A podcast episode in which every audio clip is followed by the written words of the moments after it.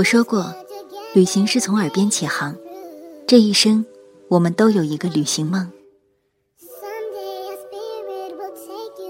所以这一生，我们要找个时间好好的旅行。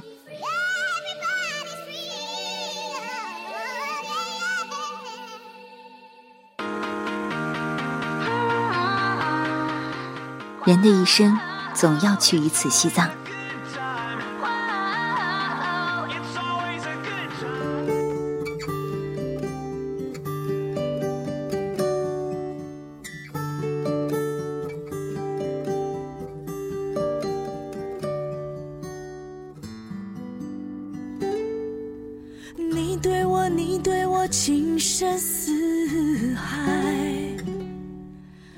Hello，耳朵们，你们好！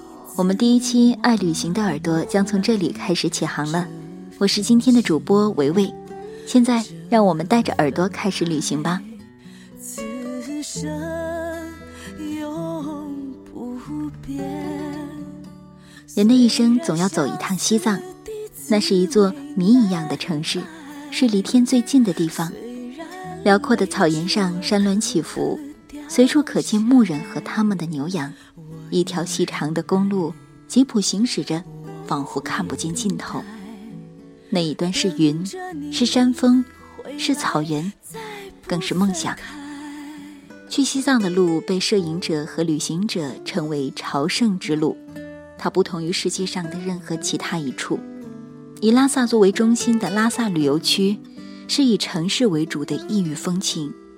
以宗教旅游为特色的藏西旅游区，你可以看到电影中一步一拜的虔诚藏传佛教教徒；以登山为主要旅游内容的藏西南旅游区，满足所有徒步和极限爱好者的心愿；林芝为中心的以秀丽自然风光为旅游亮点的藏南风景区，有最适合自驾的美丽草原。西藏草原满足你对生命所有的想象，在这里。你将不受束缚，尽情飞翔。神秘的西藏是那一望无际的茫茫高原，还是那清澈碧蓝的雪域神湖？是那连绵不断的雪山冰峰，还是那载歌载舞的高原之子？是大昭寺里星星点点的酥油灯，还是独树一帜的藏传佛教？也许是，也许都不是。没有人能解开西藏这个谜。没有人能读懂这本书。西藏的神秘，离不开大自然留给西藏的奇山奇水。西藏的神秘更在于高原上的这个神奇的民族，世世代代流传下来的独特文化。一位旅行者所言：“人的一生至少应该来一次西藏。”虽然泪珠儿颗颗下来，我要忍耐，我会等待我想这句话，我们很多人都赞同。沿着公路向西藏前进，旁边就是雅鲁藏布江。雅鲁藏布江的含义就是雪山融化的雪水通向天堂。西藏的主要公路都在山谷里，旁边多是清澈奔涌的河流。秋天的雅鲁藏布江平静的像婴儿，缓缓流淌在崇山峻岭之间。这是一条了不起的河。一条生存和文明之河，它哺育西藏，人生在世靠它的滋养，沿线也因为它而富庶，历史人士因它而存在，那些村落、牛羊、庄稼、草原在此繁衍生息。看看片十月正是白桦叶黄的时候，一丛丛金黄的叶子迎着藏地强烈的阳光。正是“灿烂”这两个字的真正含义所在。沿途看去，灌木、柳树，就连内地常见的柏树，长起来也都是一丛一丛的。不知是不是为了能够更热烈地迎接那高原的阳光？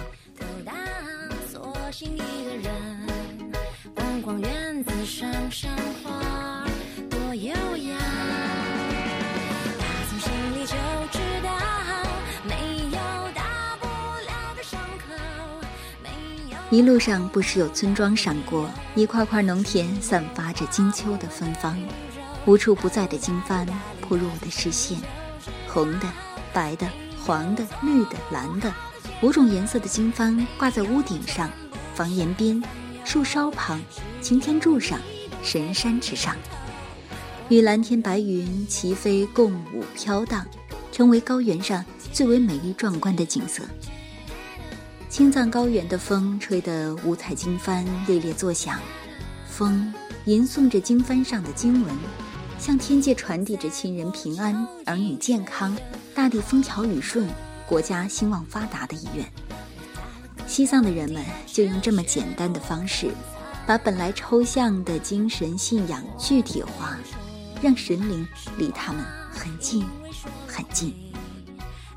关于经幡有很多种美好的传说，有说是当年战场上士兵战死以后，风干的衣服经风一吹，飘飘洒洒满天飞舞；有的说是当年佛祖坐在菩提树下，手持经卷闭目思索之时，一阵大风把佛祖手中的经书刮成碎片，使那些得到佛祖经书碎片的劳苦大众得到了幸福。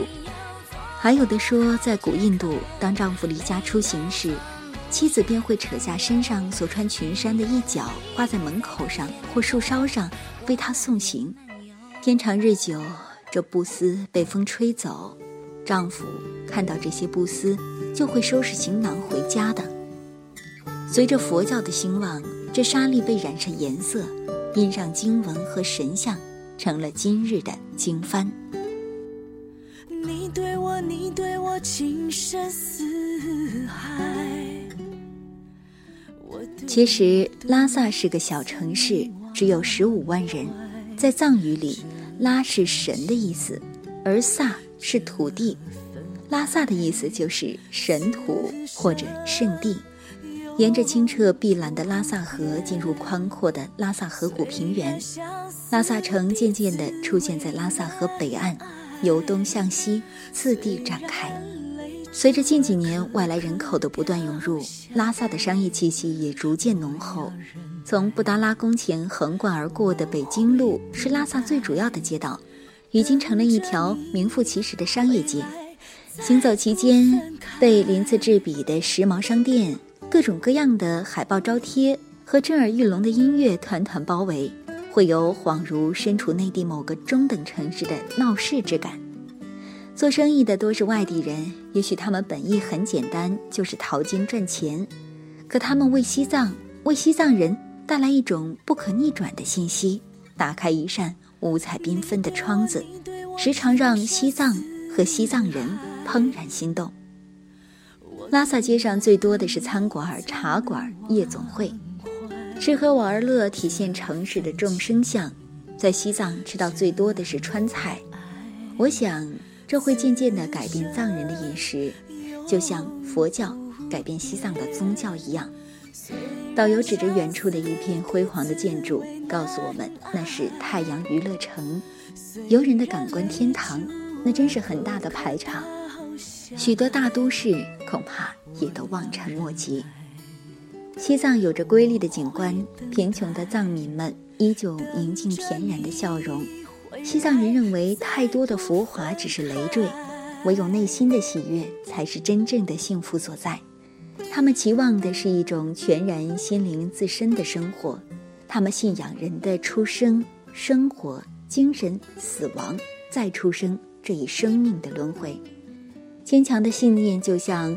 羊卓雍湖一样平静，像卡罗拉雪山一样纯洁，像雅龙江一样悠长，像他们的高原一样宽广。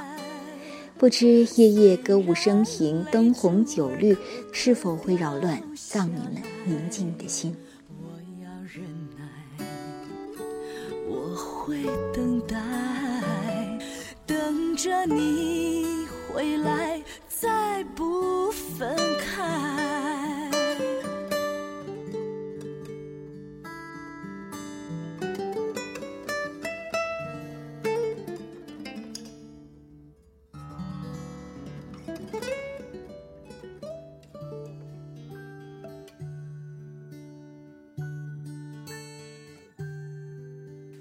世界上的优秀建筑物真是不可胜数，但只要望上一眼或走过一趟，便使人浮想联翩并终生难忘的，却为数不多。布达拉宫正是这为数不多者之一。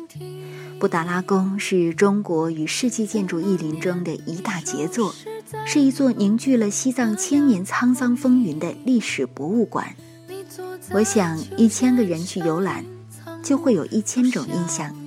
走出布达拉宫，看见人们在阳光下悠闲自得、从容淡定地来来往往，回望布达拉宫辉煌灿烂、庄严肃穆的风采，就像整个青藏高原那样博大而又深厚、神秘而又巍峨。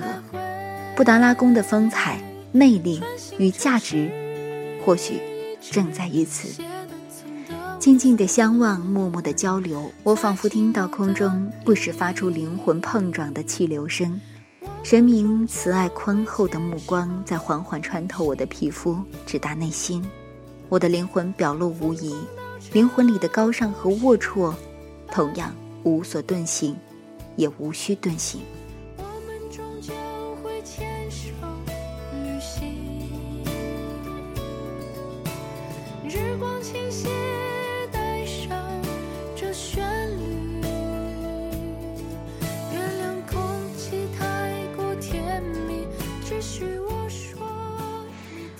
望去，湛蓝的天空如洗，白云闲逸，蓝空上飘着的云朵，随着阳光的移动，呈现出不同的立体感，在深浅浓淡中流露出生动的气韵。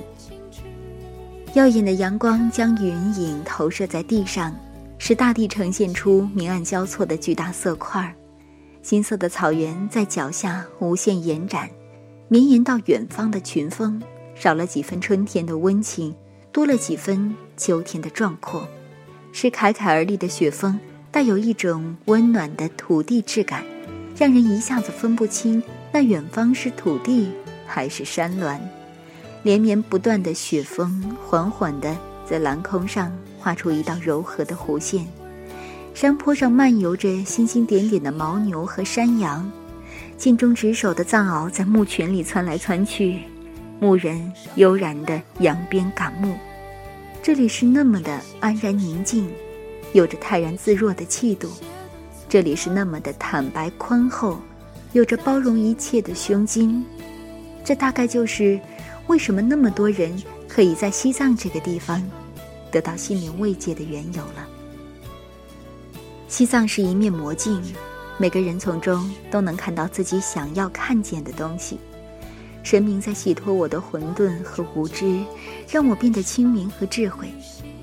那一刻，我有一种想要奉献的冲动。在这个离天空最近的地方，个体生命早已超越存在的本身。人生如此有限，又为种种窘迫所困，短暂的超越成为必须，否则便被平凡庸常的日子消耗殆尽。心智失去灵光，精神暗无天日，短暂的超越及心灵的亮点，它的不断闪现，便形成光束光团，烛照人生。所以，我们常常被自己所困。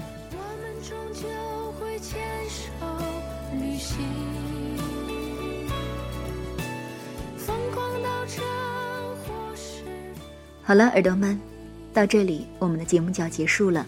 非常感谢在电波那端的你一直陪伴着我们。如果你喜欢我们的节目，那么可以通过语音网、喜马拉雅、豆瓣小站进行收听，或者在新浪微博中搜索“猫耳朵网络电台”，就可以在第一时间看到我们电台的动态了。如果对我们的节目有什么建议，或者想和我们的主播互动的话，可以加入我们的听友群，听友群群号是幺六零幺零零。五六四。同时，如果您想听我们主播的专属栏目，也可以通过各种方式告诉我们哟。好了，感谢你的收听，我是维维，我们在下一期中再会吧。